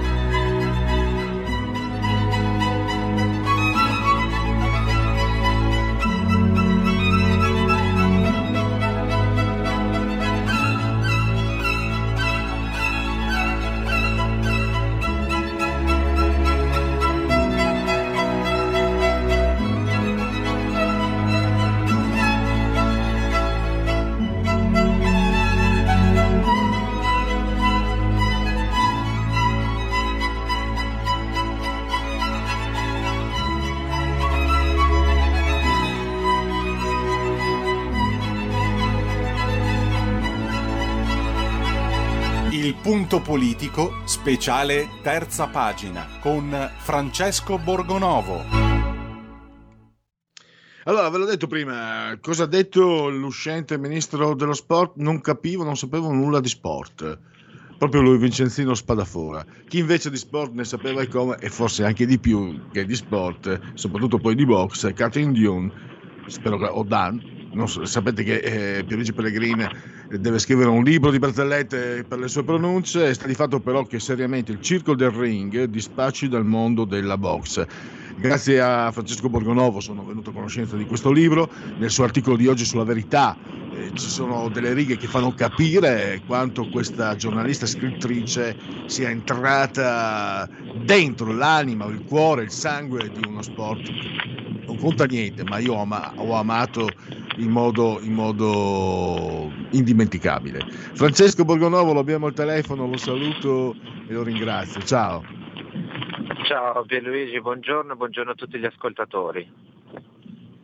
Ecco, volevo dire proprio nel tuo articolo tu riporti alcune righe eh, ed è veramente è un grande, tra virgolette, una grande recensione, un grande, tra virgolette, spot che fai al libro, perché dopo aver letto il tuo articolo, io per carità sono ancora più indotto per la mia passione per la box, però si capisce che non, non parliamo di una semplice scrittrice di box posto che non è detto che sia semplice, ma parliamo di una grande scrittrice prima di tutto, anche se non molto conosciuta. E tu noti come lei fosse comunque letteralmente idolatrata da uno scrittore del quale abbiamo già parlato, Palahniuk, sempre statunitense come lei. Esattamente. Eh, lei era, erano dalla stessa città di Portland e quindi eh, Polanyi è stato il suo grande ammiratore, la, la cita mille volte eh, nelle sue cose, eh, come dire, ne, ne parla eh, bene e ne parla soprattutto come una fonte di ispirazione eh, per, per, la sua scrittura, tra cui anche il libro più famoso di Polanik che è Fight Club e ovviamente eh, vedere questa scrittrice che scrive di box e, e sapere che poi ha il suo pupillo, diciamo così, o comunque l'uomo che da lei è stato ispirato, eh, ha scritto un libro su un'altra forma di, di box, di combattimento, è una curiosa coincidenza, in qualche modo sono legate le due cose anche filosoficamente. Ecco, è proprio la, io ho parlato adesso della grande bravura, ma è il, il, il senso, il contenuto eh, che, che, c'è dietro queste parole, eh, la box che diventa un tramite, un tramite per entrare eh, nella, nei meandri dell'animo umano, descrivendo no, come vengono descritti eh, i boxer, eh, in realtà descriviamo quello che gli esseri umani hanno dentro di loro. Ma, eh sì, perché lei dice delle cose molto belle sulla box, dice che la box rende tutti uguali, che alla fine quando si sale sul ring si è tutti identici, che il combattimento è una cosa che in qualche modo eh, forma la personalità umana no? eh, tramite la fatica, tramite l'allenamento costante e quindi c'è in questo libro una strana forma di filosofia della box, no? e, è proprio eh, come dire, quello che serve per essere persone migliori, cioè allenarsi sia spiritualmente che fisicamente, questo è il succo un po' di questo libro, eh, che poi lei ovviamente racconta anche di grandi campioni, Mike Tyson, uh, uno forse quello che oggi è più conosciuto perché poi i pugili non sono più così famosi, eh, però ehm, come dire, è una cosa che vale per tutti poi alla fine, no? Eh, volevo chiederti eh, questo, partendo da quello che dicevo, la mia passione, io a un certo punto anche per ragioni sociali sono stato obbligato a seguire il calcio perché mi sono trovato in una cavolo di classe quinta elementare dove anche le ragazze parlavano di calcio e cosa vuoi se non hai altri argomenti eh, amen. Ma soprattutto scusa adesso l'ironia io mi sono accorto e mi sono staccato dalla box che per me era un'emozione intensa. Ali, Mohamed Ali era il mio, era il mio idolo assoluto ma anche Marvin Hagler e altri ancora perché a un certo punto la box, e credo che il punto di confine sia proprio Mike Tyson. diventa spettacolo, diventa circo, perde in qualche modo drammaticità, autenticità, eh, perde il- quasi il cuore, anche se ci sono stati sicuramente grandi pugili, perché ho visto le Olimpiadi, ho visto bellissima box, però ho perso. E, e forse mi viene da pensare, io ho dato colpa ai soldi, no? la spettacolarizzazione, il circo per i soldi, per i soldi, per i soldi, che in qualche modo c'entrano. Ma forse non è casuale, perché il declino della box che ho in testa io e, e che ho, ho letto alla grande nelle righe che tu hai ricostruito di- della scrittrice, eh, prende, prende a, a sfarinarsi, a perdere consistenza eh, dopo gli anni Ottanta, quando la società stessa comincia a mutare. Non so se è una forzatura la mia, Mm, mi piace vedere un'analogia che magari non c'entra niente. Tu cosa ne pensi? No, no, no, penso che sia così, non solo i soldi, però anche il fatto che è uno sport molto violento, è un combattimento, non è uno sport, se vogliamo dire tutta un'arte, e, e quindi eh, non, è- non va bene per il nostro palato, noi lo guardiamo anche come se fosse un po' una cosa da brutti, no? non va tanto di moda, molto meglio qualcosa di più edulcorato, per cui credo che il declino cominci anche da lì, anche se negli ultimi anni poi se guardiamo gli sport del combattimento, l'MMA, queste cose stanno un po' tornando, c'è una nicchia di appassionati che li segue con grande attenzione e deve vincere un po' di pregiudizi, però stanno un po' ritornando.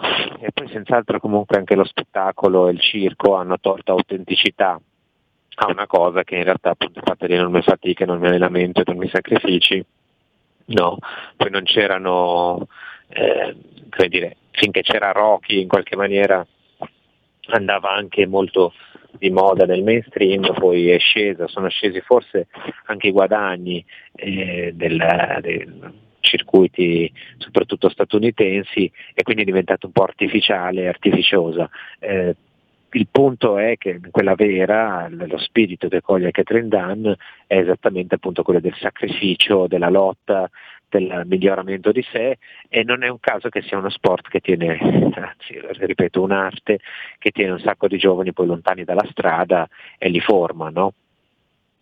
Ecco, questo ehm, la metafora de- dell'autenticità, la forza, che però, come eh, specifica anche la scrittrice, è, è- è, diciamo controllato, no? quindi la furia che abbiamo detto, che però attraverso la disciplina e il sacrificio. Eh, io metto sempre dentro questi cenni biografici. Da giovane ho fatto football americano e andavo a allenarmi e davanti alla palestra dove passavo c'era la palestra della box. Sono sempre stato tentato e non ho mai avuto il coraggio perché mi sono accorto di due cose fondamentali. Primo, avevo paura di prendere pugni. Secondo, nonostante facessi football americano, avevo paura a darli. E questo significa che se tu pensi, adesso è il mio pensiero, che se tu guardi la box e vedi sul ring eh, quelle realtà che tu magari hai paura ad affrontare, quindi in qualche modo eh, non dico pe- è emblematico anche il pugile sul ring, è emblematico quello che le prende ma anche quello che le dà, perché ci vuole coraggio per entrambe, eh, per entrambe diciamo, le azioni. E, e come dicevi tu, non sono più tempi per, per questo. Già tra l'altro all'epoca mi ricordo che cominciò, com- cominciò a essere vietato in Svezia, per esempio, la box, no? Eh, negli anni 80 credo. Già si cominciò lì, parte da lontano questa demolizione nei confronti di questi valori, perché a questo punto non parliamo di sport come di box come combattimento, ma proprio come una questione di, di- di- di valori, di contenuti. Eh beh, cioè, per fare una riflessione conclusiva si può dire che, che il grande insegnamento sia questo, affrontare il rischio, affrontare la paura, affrontare la, la fatica e la difficoltà e quando ti trovi di fronte a queste cose eh, poi si vede come sei, no? E queste cose che ti fanno paura lì ti devi sfidare, eh, sia che tu le dia che le prenda, anche perché capita, ci sono pochi quelli che non le prendono mai e mm, questo è il grande punto, no? Eh, per cui eh, ti costringe questo tipo di, di- di arti o di, eh, di- di arte veramente del combattimento, di arte marziale, perché di questo stiamo parlando, a misurarti con i tuoi limiti e con le paure e scoprire che per essere adulto devi anche rischiare delle volte, no? Eh, il, il rischio. La, la, la forza di, di costruirsele le garanzie, non, non farsele dare. E chiudiamo allora con Francesco Borgonovo. Eh, non ti faccio una domanda che sarebbe obbligatoria sugli sviluppi del possibile o non possibile governo Gra- Draghi, anche perché credo che tu domani mattina ehm, nei subalterni alle 9.30 credo, eh, te lo, ti chiedo magari anche di anticipare gli ascoltatori, probabilmente ne parlerai domani mattina e in quanto gli ascoltatori ricordo che domani, come tutti i venerdì dalla scorsa settimana, il speciale terza pagina con Francesco Borgonovo viene anticipato di un'ora, va in onda alle 15.10. Allora, a te la parola per chiudere, Francesco. Sì, sì, domani parleremo di questo, avremo Luca Ricolfi, quindi parleremo del governo, di Ah. tutti i movimenti politici che ci sono, per cui l'appuntamento è eh, per domani mattina e poi per, eh, di nuovo per domani pomeriggio con il nostro consueto appuntamento. Beh, è un colpo grosso come, come al solito perché davvero è un motivo per, per in più per ascoltarti. Grazie anche per questo, eh, anche perché personalmente so che non è semplicissimo, eh, almeno per la radio, trovare il professor Ricolfi, che vuole bene a RPL, però non sempre, anche perché lui si sposta, quindi eh, è un bel colpo, anche, mi permetto di dirlo sommessamente da lontano da collega, è un bellissimo colpo. E poi per i nostri ascoltatori Ricolfi offre eh, sicuramente prospettive e analisi eh, fuori dal, non anticonvenzionali, eh, realistiche, eh, sincere come non ne trovi, ma, ma di grande preparazione come purtroppo non, non vediamo sui giornali, sui gio- cosiddetti giornaloni, ma li vediamo sulla verità. E quindi Esatto. grazie ancora e a risentirci domani. Grazie, grazie a tutti, a domani, grazie.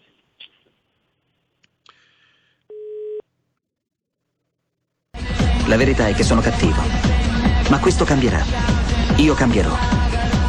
È l'ultima volta che faccio cose come questa. Metto la testa a posto, vado avanti, rigo dritto, scelgo la vita. Già adesso non vedo l'ora. Diventerò esattamente come voi. Il lavoro, la famiglia, il maxi televisore del cazzo, la lavatrice, la macchina, il CD e l'apriscatole elettrico.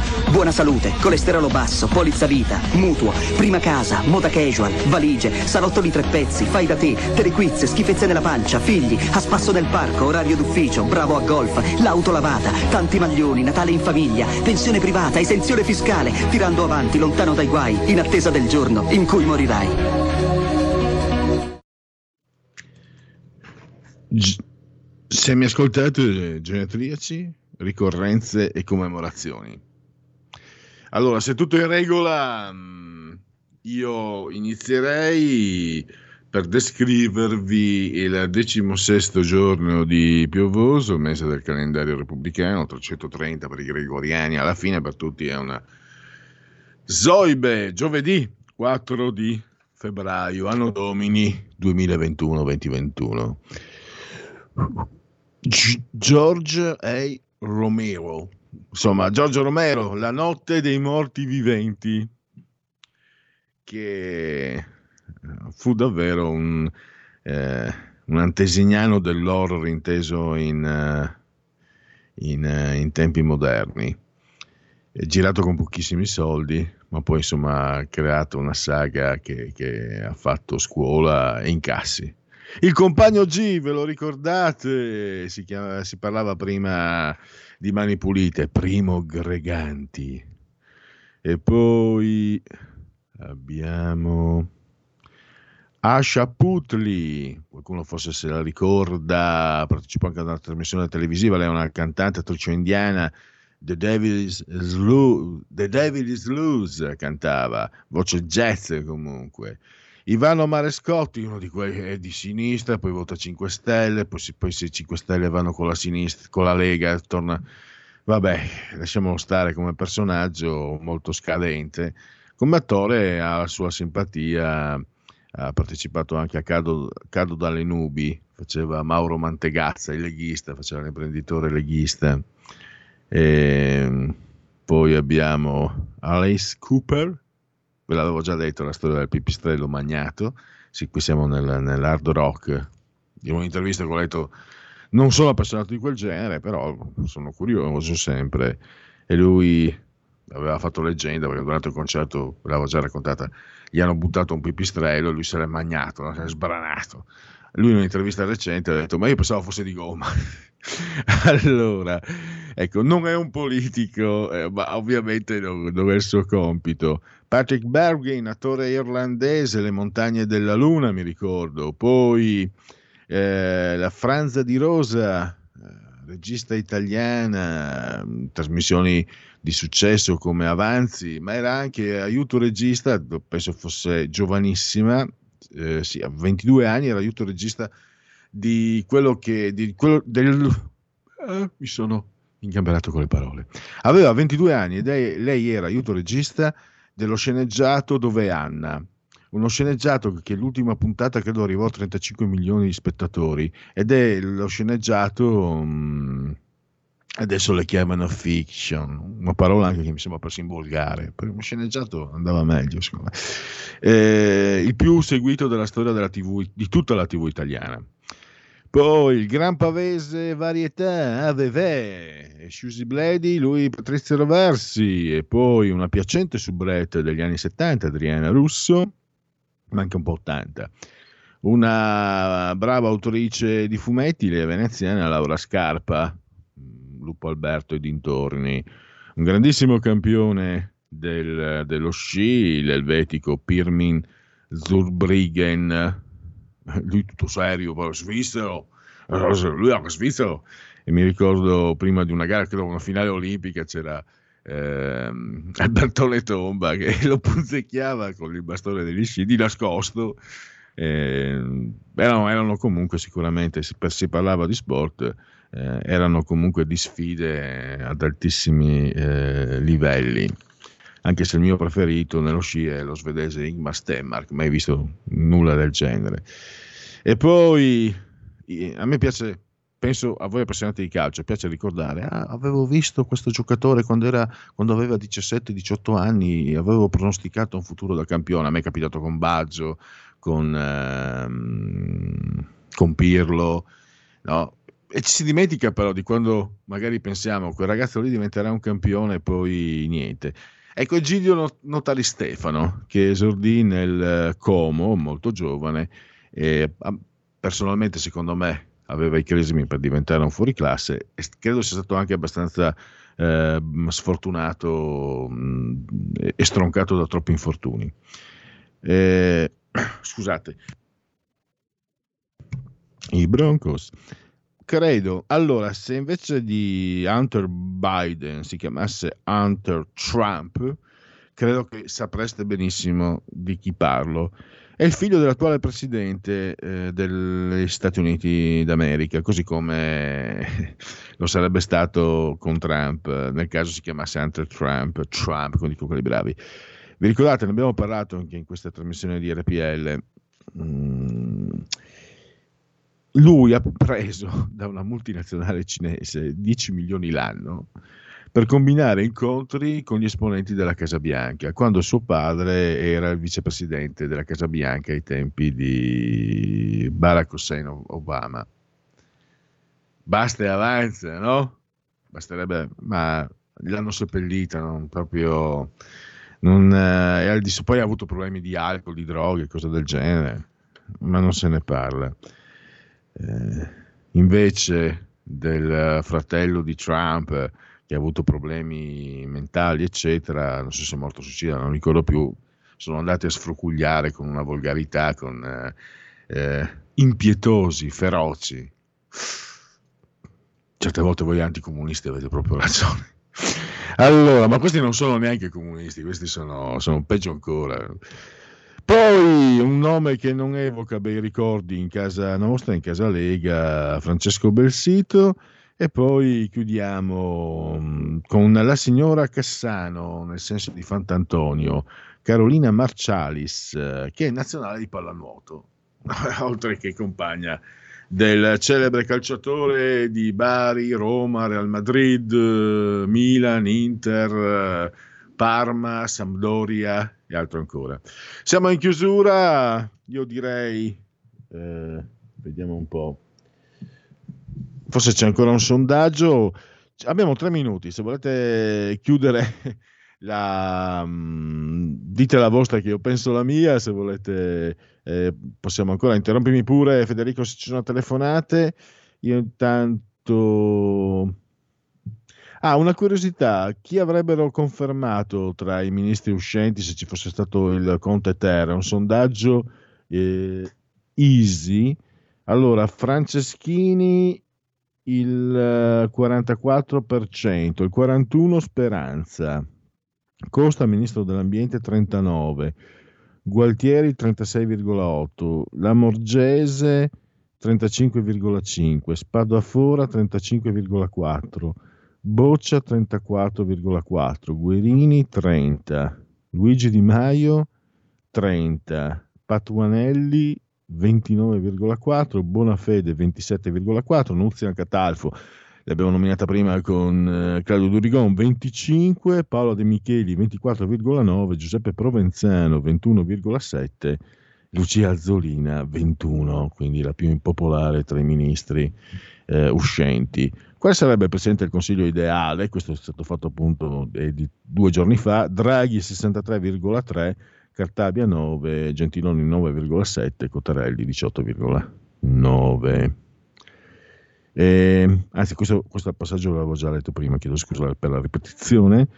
Eh, Giuseppe Provenzano è anche è ministro eh, per il sud e coesione territoriale. Avete seguito la polemica tra Concetta, si chiama Concetta, che è Concita, cosa venite a raccontarmi, De Gregorio, che ha un grande merito eh, agli occhi di voi anticomunisti, ha devastato, distrutto l'unità. E anche lì la genialata di, di Veltroni, che era segretario del, quella volta erano eh, DS, e l'ha praticamente piazzata l'unità da Repubblica. Puoi immaginarti, l'ha, ha azzerato uh, l'unità uh, Concetta del Gregorio, tornando poi alla casa madre Repubblica. Sapete la polemica con uh, Zingaretti, che non lo sappiate, ma magari se qualcuno è sfuggito, nel suo articolo molto duro, definito ologramma Zinga, complimenti per averlo scoperto eh, due anni dopo che è stato eh, nominato, eh, eletto segretario del PD, brava, che, che lungimiranza,